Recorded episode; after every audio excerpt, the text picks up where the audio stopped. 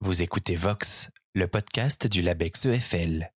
Je suis Maxime et voici le onzième épisode. Bonjour à toutes et à tous et bienvenue dans le monde passionnant du langage et de la parole. Bienvenue dans Vox, le podcast qui vous parle de linguistique.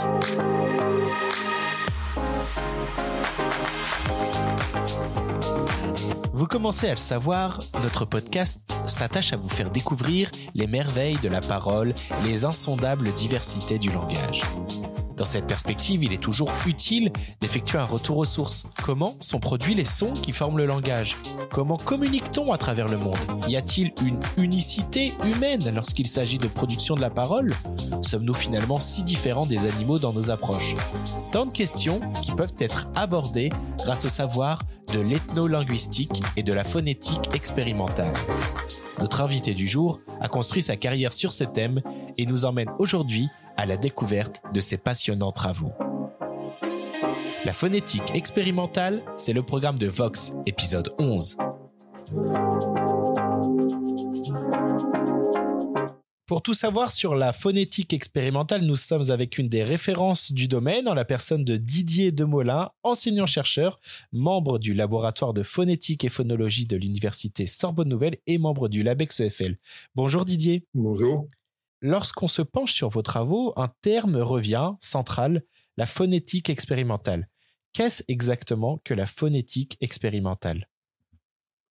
Ben, La phonétique expérimentale, c'est une discipline qui est née euh, il y a un peu plus d'un siècle maintenant, euh, à partir des travaux qui ont été faits par euh, l'abbé Rousselot, qui était à la fin de sa carrière professeur au Collège de France, et c'est lui qui a déclenché tout le, qui a, mis en place toute la phonétique expérimentale. Alors en quoi la phonétique expérimentale consiste? Ben, si on reprend le point de départ de Rousseau, c'est peut-être bien de faire une petite note historique pour expliquer ce que c'est. Au départ, Rousseau avait observé que s'il enregistrait les mêmes personnes de, de plusieurs générations de sa famille, il observait des variations qui n'arrivaient pas à expliquer, euh, qui n'arrivaient pas à expliquer. Et donc est venue l'idée de développer de l'instrumentation pour euh, objectiver et caractériser ces variations. Et donc à partir de là est née toute une discipline qui a consisté à mesurer d'un point de vue acoustique, euh, aérodynamique, euh, euh articulatoire, euh, physiologique, la manière dont les sons de la parole sont euh, produits et perçus euh, dans, dans, une deuxième phase. Et c'est un peu ça l'idée générale de la phonétique expérimentale pour mettre les choses dans des termes simples. C'est essayer de comprendre comment les sons sont les sons de la parole sont produits et perçus en utilisant toute l'expérience, tout, le euh, tout, tout, type d'expérimentation possible pour objectiver les, les, ce, ce, ce qu'on observe en fil rouge de votre travail un terme global sous-jacent, la façon dont euh, les êtres humains produisent des sons pour parler et communiquer. Pourquoi êtes-vous passionné par ce sujet en particulier? Pour plusieurs raisons. J'étais, j'ai pas mal voyagé quand j'étais euh, quand j'étais plus jeune. J'étais confronté à différents types de langues euh, et j'ai toujours été fasciné par la différence qu'il y avait entre les langues d'un point de vue sonore. Et donc un peu, et comme je suis un peu musicien, euh, j'ai fait de la musique quand j'étais plus jeune. Donc tout ce qui tourne autour du son et de la production de son m'intéresse.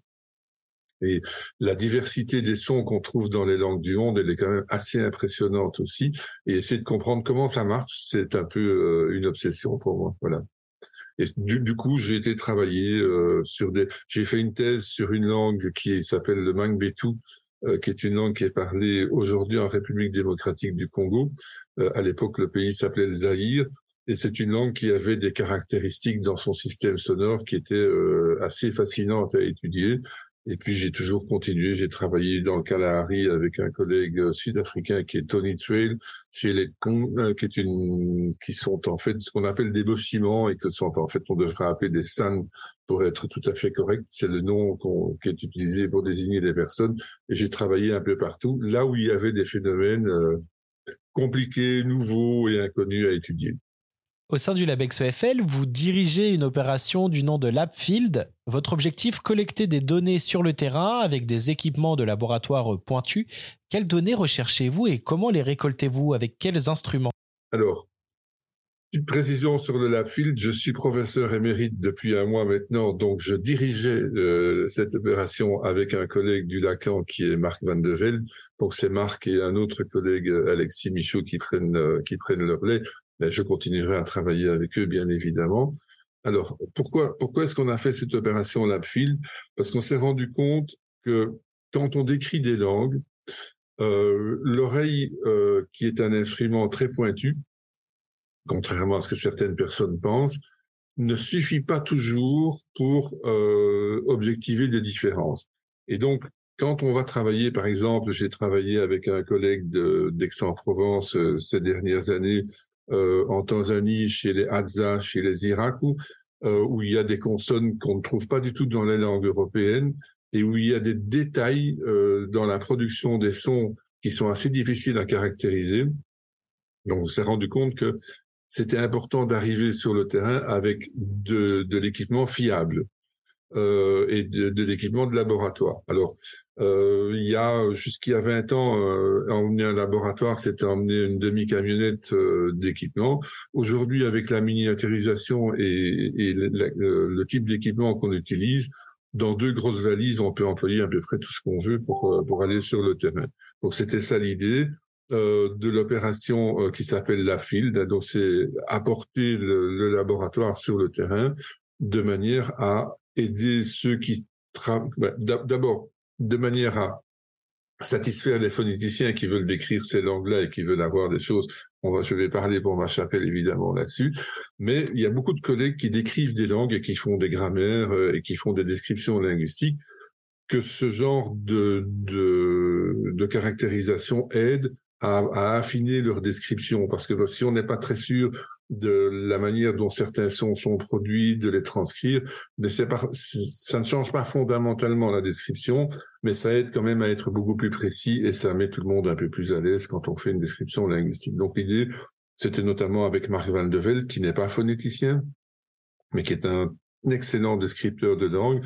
Et Marc a toujours dit, ben, ce serait bien qu'on se mette ensemble pour euh, objectiver autant que possible les, euh, les descriptions qu'on fait. Lui travaille beaucoup sur des langues du Nigeria où il y a des phénomènes euh, assez étonnants dans, dans les langues qu'on ne connaît pas du tout dans les langues européennes. Donc l'idée c'était de grouper, de mettre ensemble, disons un, un, un linguiste grammairien avec un phonéticien et d'essayer de, de, de, maximaliser les choses ensemble comme ça. Avec un nombre de terrains euh, proprement euh, impressionnant. Euh, vous pouvez nous dire où vous êtes allé pour cette opération de manière générale? Bah, si, si, on prend l'ensemble des personnes de l'opération Labfield, je ne vais pas parler pour moi, mais dans l'opération Labfield, il y a des il y a des personnes qui travaillent au Vietnam, donc Min Chao et, Alexis Michaud. il y a Yvonne Trace qui travaille sur les langues couchitiques d'Éthiopie. Euh, il y a Marc euh, avec Dimitri Yatov qui travaille sur des langues du Nigeria et, et, et d'autres régions d'Afrique de l'Ouest. J'ai une collègue euh, qui est aussi émérite au CNRS, Annie Rialan, qui travaille sur des langues d'Afrique de l'Ouest. Je vais pas les nommer toutes parce qu'elle travaille sur beaucoup de langues. Il y a Rachid Ridouane qui travaille sur euh, sur le berbère, donc au Maroc. Euh, moi-même, j'ai travaillé euh, en Amérique du Sud, en Colombie, sur l'opération. Euh, donc, vous voyez, on, on, on, couvre un maximum de terrain. Et là-dessus, c'est encore greffé un autre projet du CNRS où je travaille avec un collègue d'Aix-en-Provence, Alain Guillaume, et un collègue tanzanien, Michael Karani, et un collègue hollandais, où on a travaillé sur des langues de la vallée du Rift. Donc, c'est une sorte d'extension ou de ou de complément de, de l'opération du LAVEX. Voilà. Lorsqu'on voyage à travers le monde pour étudier les systèmes phonologiques comme vous, on est parfois poussé à analyser des méthodes de communication particulièrement originales. Je pense notamment aux Boshimans de Tanzanie qui ont développé un langage fait de clics, euh, pour ne citer que. Expliquez-nous comment fonctionne cet exemple précis.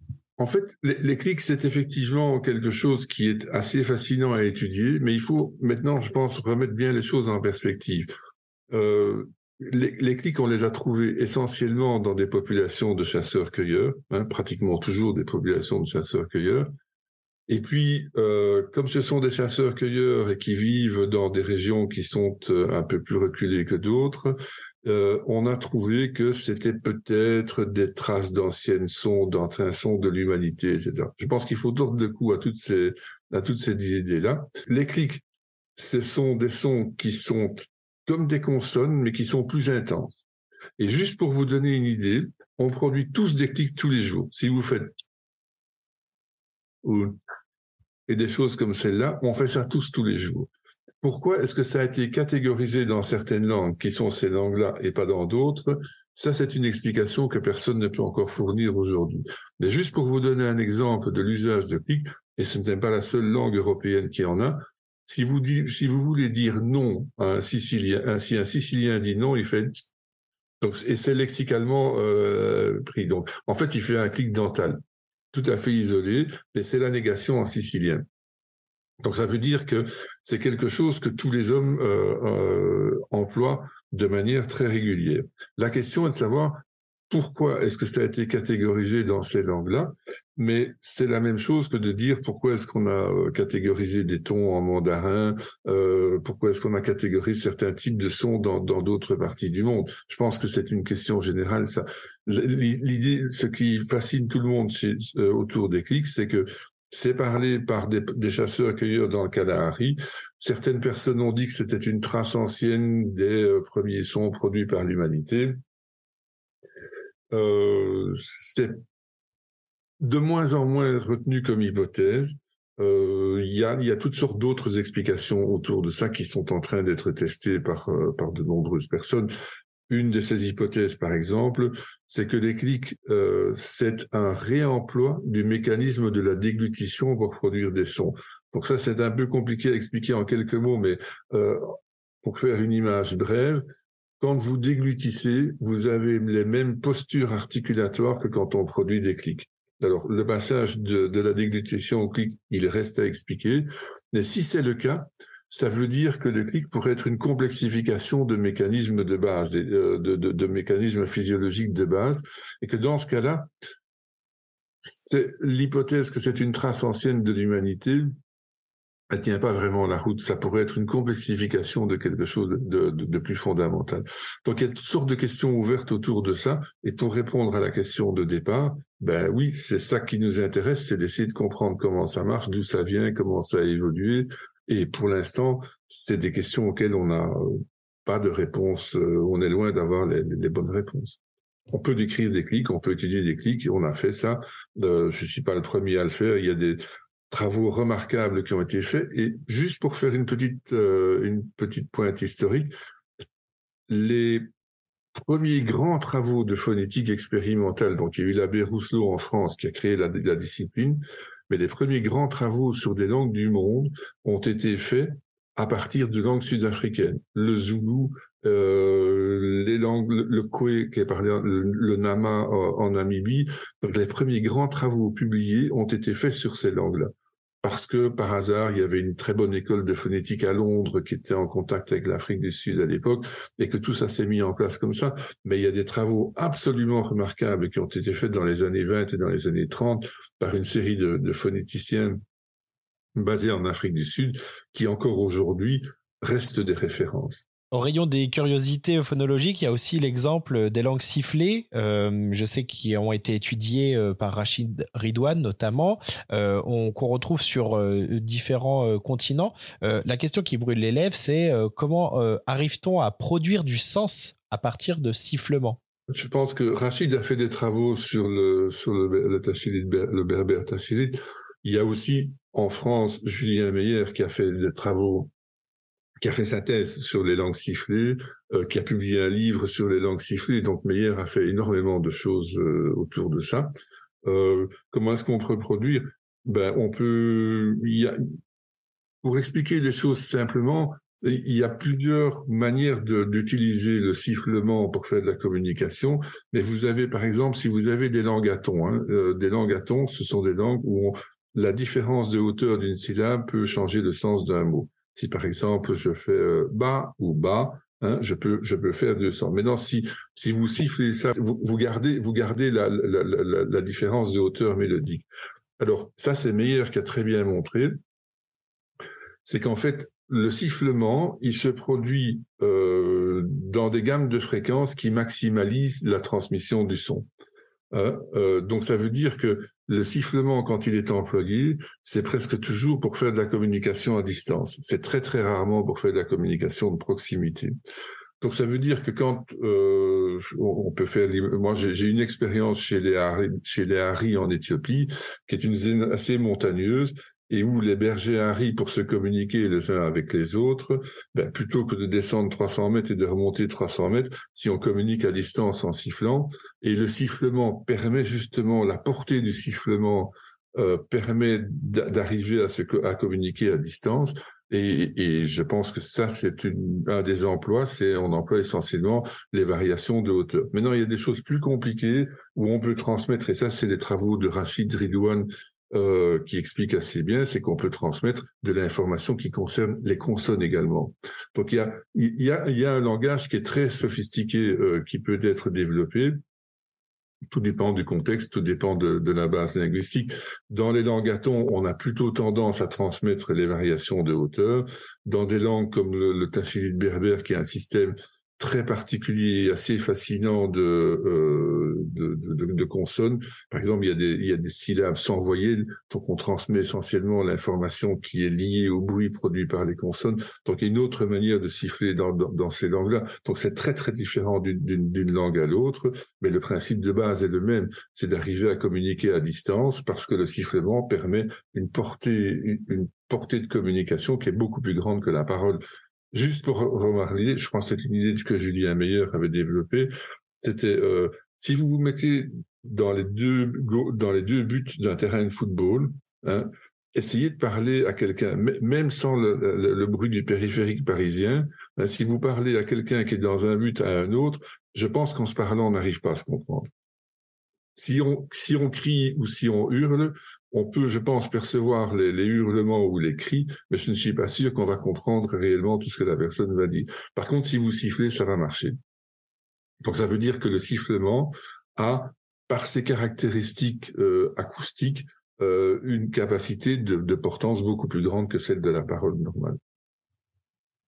Et ce qui revient d'ailleurs, si je peux me permettre un dernier commentaire sur les clics pour prendre la, la, la foulée de ça, c'est que les clics, quand on fait des, ce sont des bruits extrêmement brefs et très intenses, mais brefs, mais qui ont une portée très courte. Donc ça veut dire que ce système de communication est un système de communication de proximité. Donc il y a beaucoup de gens qui ont dit ah les clics c'est des bâtiments, ils chassent, ils se sont des chasseurs cueilleurs du Canari, c'est une adaptation euh, pour la, la, la, chasse et la cueillette dans un dans un milieu qui est assez bruité. Le désert du Canari est un, il y a toujours un bruit de fond relativement important ben, la les clics pour la, communication de distance, ça marche pas. C'est de la communication de proximité. Donc il faut revoir toutes les hypothèses qu'il y a autour de ça, et notamment de démystifier ce qu'il y a autour des clics, les premiers hommes, euh, les chasseurs qui s'adaptent, etc. C'est probablement complètement différent l'explication, et on l'a pas. En tout cas, moi je l'ai pas phonétique humaine, mais aussi euh, phonétique animale. Je crois savoir que vous touchez un petit peu à ce sujet aussi. Euh, de manière globale, quelle différence faites-vous entre euh, l'appareil phonatoire humain et donc la façon de communiquer euh, et celle des animaux? Parlez-nous un petit peu de, des recherches que vous avez pu mener euh, à ce sujet. J'ai commencé à travailler sur la communication animale dans une perspective de comprendre l'évolution de la parole. Donc il y a deux possibilités pour faire ça. La première, c'est de, prendre une approche qui est de faire de la paléontologie, c'est de comprendre, d'essayer de voir ce qui se passe quand on fait de la reconstruction de, de conduits vocales. Le seul problème, c'est qu'on n'a pas les sons. Donc c'est assez limité quand même pour comprendre. Alors l'autre hypothèse, c'est de faire de la comparaison avec les espèces vivantes aujourd'hui, et notamment les primates non humains si on prend les grands singes, hein, donc les, bonobos, les chimpanzés, les gorilles, les orang-outans, qui sont nos, nos, plus proches parents, en comparant leur système de communication avec la parole humaine aujourd'hui, on doit pouvoir avoir des idées de ce qui a dû se passer dans l'évolution, en gardant à l'esprit quand même une chose essentielle, c'est que tout n'amène pas à l'homme. Toutes ces espèces ont évolué jusqu'à aujourd'hui. Donc les chemins évolutifs mènent à des points d'évolution qui sont actuels, mais il y a probablement eu des choses communes qui se sont passées. Donc si on comprend comment euh, l'évolution anatomique et physiologique s'est faite euh, à partir des observations. On peut faire, pardon, on peut faire des hypothèses anatomiques et physiologiques à partir de la comparaison des vocalisations aujourd'hui. Donc, je vais donner deux, deux exemples. Si on prend par exemple euh, les, les bonobos sur lesquels j'ai un peu travaillé, les bonobos par exemple ont un, système de communication dans lequel euh, on ne trouve virtuellement pas de consonne. Donc c'est quand même pour, pour, pour, si on compare ça au, au langage humain, un système de communication humaine sans consonne, on peut l'imaginer, mais il n'aura probablement pas du tout les mêmes caractéristiques que ce qu'il y a aujourd'hui. Si on regarde les vocalisations de, de, de, Bonobo, on a des choses qu'on peut comparer à des voyelles. Il y a des résonances dans le conduit vocal. On va pas dire qu'il y a des voyelles, mais le conduit vocal résonne. Donc n'importe quel conduit vocal d'un mammifère, c'est un tube acoustique qu'on peut imaginer très simplement. Il est fermé à une extrémité qui sont les plis vocaux, hein, ce qu'on appelle parfois les cordes vocales, et il est ouvert à l'autre extrémité. Et ce tube acoustique, ben, il résonne. Et donc, on va faire ce qu'on appelle des formants qui caractérisent les, voyelles des langues humaines. Maintenant, chez les bonobos, il y a des résonances, mais il n'y a, pas, a pas de voyelles comme, comme telles. Donc ça veut dire que il y a quand même quelque chose de très différent dans la, forme du conduit vocal. Le conduit vocal, il est beaucoup plus long et beaucoup plus plat chez un bonobo que chez l'homme, euh, ce qui veut dire a la possibilité de faire un certain nombre de manœuvres articulatoires que l'homme fait. Ben, eux ne le font pas, mais ils ont un système qui est, qui est relativement similaire. Maintenant, ce qui est intéressant, si on regarde des espèces comme les bonobos, je vais volontairement exagérer, je choquerai peut-être quelques personnes, mais si vous prenez un larynx de bonobo et que vous le greffez dans un conduit vocal humain, avec toutes les bonnes connexions euh, neurologiques, etc., il est probable que l'humain parlerait avec quelques petites différences, mais ça ne serait pas très différent. Le, le, larynx du bonobo, il est légèrement plus étroit. Enfin, il y a quelques caractéristiques comme celle-là, mais la structure est relativement est, est, relativement similaire. Donc, ça, ça, veut dire simplement que il y a toute une. Ce que j'essaie d'expliquer, c'est que quand on compare, euh, par exemple, le bonobo qui est notre plus proche parent avec avec l'homme, il y a des similitudes euh, anatomiques euh, et des différences anatomiques qui, si on les comprend mieux, permettront probablement de comprendre la manière dont la parole humaine a émergé et a évolué. C'est ça que j'essaie d'expliquer. Donc je n'ai pas, je n'ai pas d'explication définitive sur, euh, sur, sur, sur les choses que je viens d'évoquer, mais simplement en observant euh, et en disséquant des, des bonobos, euh, des cadavres de bonobos. J'ai tué aucun bonobo, rassurez-vous. Euh, mais simplement, si on fait une dissection sur un sur un sur, sur un bonobo, ben, on peut regarder les caractéristiques morphologiques d'un larynx, du larynx du bonobo. Elles sont très similaires à celles de l'homme. Donc c'est pour ça que je faisais cette, cette, cette, cette, ce petit jeu à la Frankenstein en disant on va greffer un larynx de bonobo chez un homme. Personne n'a jamais fait ça et je ne suggère pas de le faire non plus. Mais c'est pour, c'est pour faire comprendre le fait qu'il y a quand même des choses qui sont relativement similaires. Par contre, si on compare une vocalisation de bonobo à la parole humaine, il y a des choses fondamentalement différentes. Il faut, bon, le contrôle qui vient du cerveau, ben, le cerveau, il est, euh, il y a une différence au niveau, euh, je dirais, des capacités euh, cognitives, cérébrales euh, entre le bonobo et l'homme qui font qu'on est dans des choses complètement différentes. Darwin avait déjà dit ça il y a, plus de 100 ans, c'est que le point essentiel, si on veut comprendre la parole humaine, c'est qu'il y a eu un tel développement du cerveau qu'il est, euh, qu'il est euh, fondamentalement différent de celui des, euh, euh, primates non humains et que c'est probablement là que la différence se fait. Ce qui ne veut pas dire que tout le reste, l'appareil périphérique, hein, l'appareil phonatoire, ne doit pas être étudié. C'est la manière dont c'est contrôlé qui est intéressante et qui est fascinante à regarder et pour lequel, en fait, il y a encore énormément de travaux à faire. Il existe une espèce de primate euh, en Amérique du Sud qu'on appelle le mouriki, qui est le, ce qu'on appelle le singe araignée laineux qu'on trouve dans la forêt atlantique au Brésil. Et c'est une espèce qui a euh, des caractéristiques euh, de production sonore et de structure de système sonore qui est absolument exceptionnelle. C'est le plus grand singe des Amériques. Quand il est debout sur pied, il doit faire environ 1m40 de haut, mais il est très léger, il fait 40 kilos. Donc c'est à peu près le, le, euh, le rêve idéal de tout le monde, d'être grand et mince. Hein. on se, rigole évidemment. Mais les, les, les mouriki ont comme caractéristique qu'ils ont dans leur système de vocalisation des éléments discrets. Et ça, c'est très très différent de la plupart des primates non humains qu'on connaît. Donc en fait, on n'appelle pas ça des lettres, on n'appelle pas ça des phonèmes, on refuse de faire ça.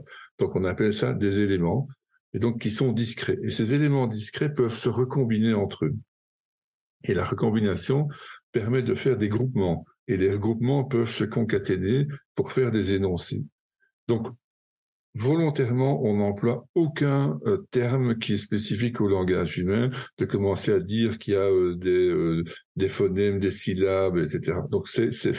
Mais ce qui est assez fascinant chez, chez les bonobos, donc c'est un des grands des grandes discussions dans, dans la linguistique contemporaine, c'est que les bonobos ont une caractéristique qui font qu'ils ont une forme de grammaire élémentaire dans leur communication. Et cette grammaire-là, elle a des caractéristiques qui font que, par exemple, dans la production de certains éléments, on trouve de la récursion. C'est-à-dire que euh, on, a longtemps dit, c'est des travaux de, Chomsky, de Fitch et de, Mark Krauser euh, qui avaient qui avaient suggéré que la récursivité c'était une caractéristique fondamentale du langage humain. Depuis lors, on a trouvé des, traces de récursion dans toute une série d'autres systèmes de communication animale, mais chez les bonobos, on en a trouvé de manière assez évidente. Pour faire un groupement, si vous prenez, c'est très simple à comprendre, si vous prenez un élément A et un élément B, et que vous voulez faire un, euh, que, vous voulez faire de, la si vous, je reprends. Si on prend l'élément A et l'élément B, hein, donc on va les appeler comme ça, si vous, dans un groupement, donc le groupement, c'est une, un, espèce de, de cadre temporel. Si vous voulez augmenter, vous faites A, B plus 1. Donc vous allez faire ABB. Et puis vous allez faire ABBBB. Euh, et puis vous allez faire, mais vous pouvez augmenter le B d'une unité à chaque fois que vous allez augmenter les choses. Et donc c'est une règle de récursion qui fonctionne pour générer des groupements.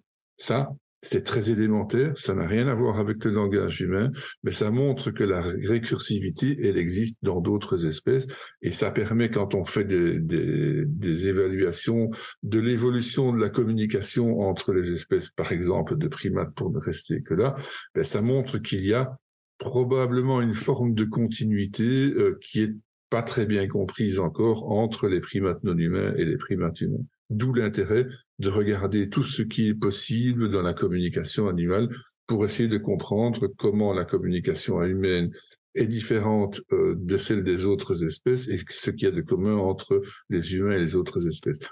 Moi, personnellement, je ne crois pas que l'homme est une espèce de, de d'îlot unique dans euh, dans le monde du vivant. Je pense qu'il fait partie du vivant, euh, c'est un animal comme un autre, et pour dire les choses platement, c'est un primate euh, comme tous les primates, avec des caractéristiques particulières euh, qui font que ben, il faut comprendre en quoi on est différent des autres primates, et il faut comprendre ben, comment se fait-il qu'on est devenu ce qu'on est devenu en termes de communication, c'est de ça qu'on parle maintenant.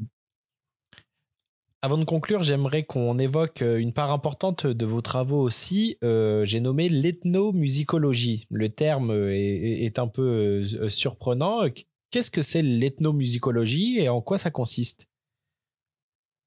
Bah, L'ethnomusicologie, c'est une discipline qui s'est développée dans les premières années du XXe siècle. On va mettre les choses comme ça, on va rentrer dans des détails historiques.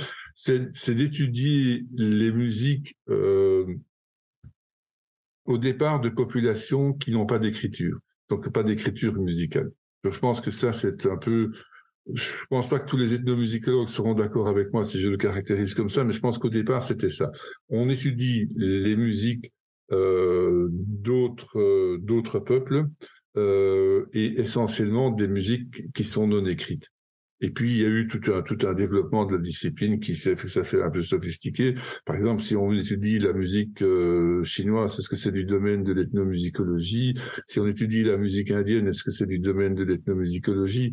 La réponse est oui ou non. Oui, parce qu'en fait, on n'est plus dans le, la musique euh, savante ou, populaire occidentale, Mais par exemple, les ethnomusicologues en, en, France particulier, où il y a eu de une remarquable école d'ethnomusicologie, ben, toutes les musiques de tradition orale, que ce soit en Corse, euh, il y a eu des travaux en Sardaigne, il y a eu des travaux, il y a eu des travaux partout dans le bassin méditerranéen, qui sont des musiques de tradition orale essentiellement. C'est pas de la musique qui est écrite. Et donc euh, ça, ça, ça relève du domaine de l'ethnomusicologie. Donc c'est pour essayer d'un peu expliquer ce que c'est que la discipline. Maintenant, ce que moi j'ai fait en ethnomusicologie, ben, comme j'ai une formation musicale quand j'étais plus jeune, j'ai découvert un musicien qui s'appelait Béla Bartok, qui a fait des enquêtes sur les musiques populaires, euh, essentiellement d'Europe centrale, hein, en Roumanie, en Hongrie, euh, en Slovaquie, et dans toutes ces régions-là, il est allé à plein d'autres endroits. Et donc Bartok a développé ça. Moi, j'ai été, j'ai été fasciné par Bartok. Et puis plus tard, je suis rentré en contact euh, avec, comme je travaillais déjà en Afrique sur les langues et comme je suis musicien, je me suis toujours intéressé aux musiques des peuples que ou des, que, que, que je que je rencontrais. J'ai rencontré un, ben, celui qui est un peu le pape de l'ethnomusicologie euh, contemporaine, qui est Simra Arom, euh, qui à l'époque était au, au, Lacito et qui dirigeait une équipe du CNRS.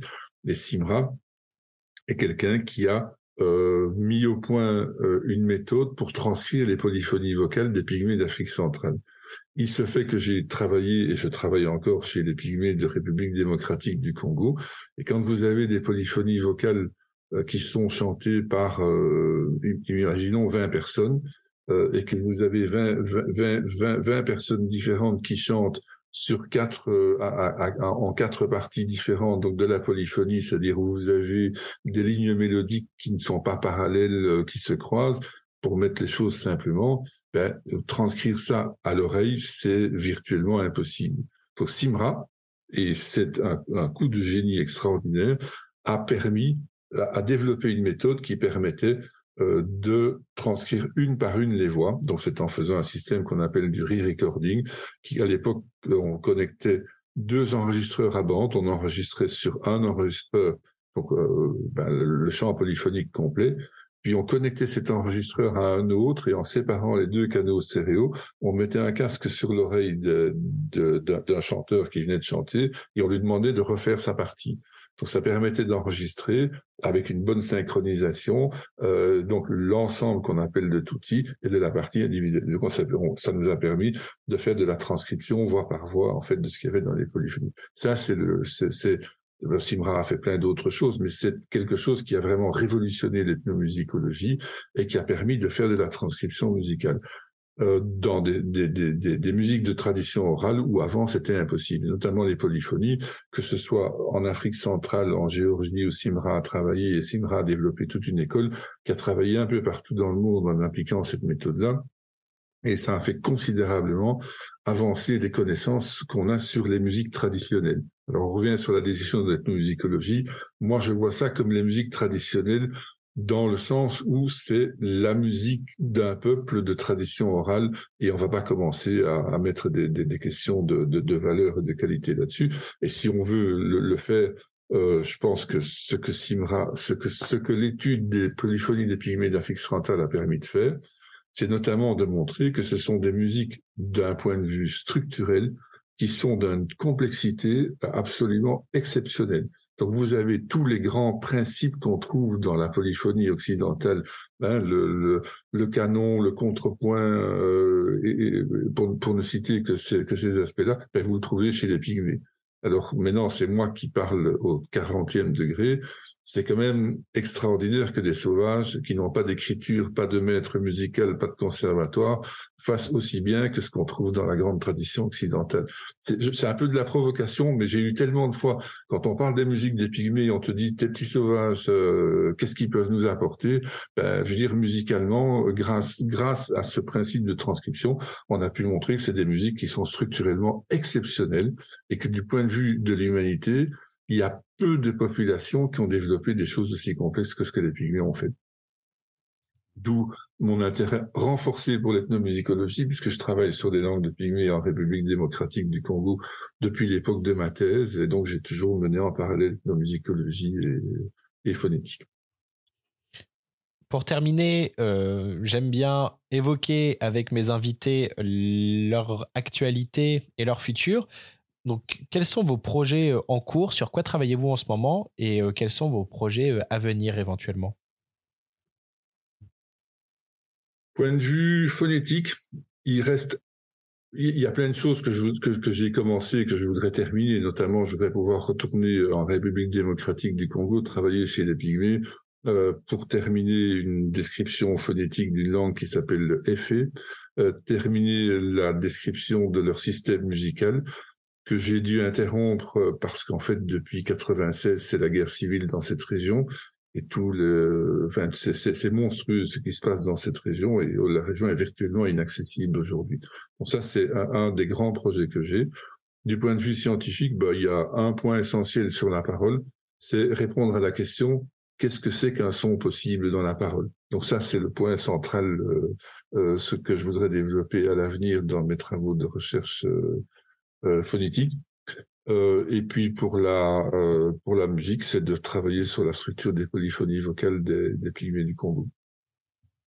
Merci beaucoup Didier Demolin d'avoir euh, répondu aux questions de Vox et je vous souhaite une excellente continuation. Au revoir. Merci. L'être humain est un animal adaptable. En fonction du lieu dans lequel il vit, de ses capacités physiques et du lien qu'il entretient avec son environnement, sa façon de communiquer pourra varier, s'enrichir, s'adapter. C'est cette idée majeure qui ressort des travaux de Didier Demolin, qui emmène ces instruments au plus proche de nos sons, pour mieux les comprendre et les analyser. Créer du sens à partir de bruit demeure une formidable prouesse que l'on peut analyser à l'infini. J'espère vous avoir aidé à comprendre un peu mieux ce riche sujet. Si vous avez aimé cet épisode, n'oubliez pas de nous noter sur votre plateforme d'écoute de podcast préférée. Chaque soutien est grandement apprécié. Merci et à bientôt.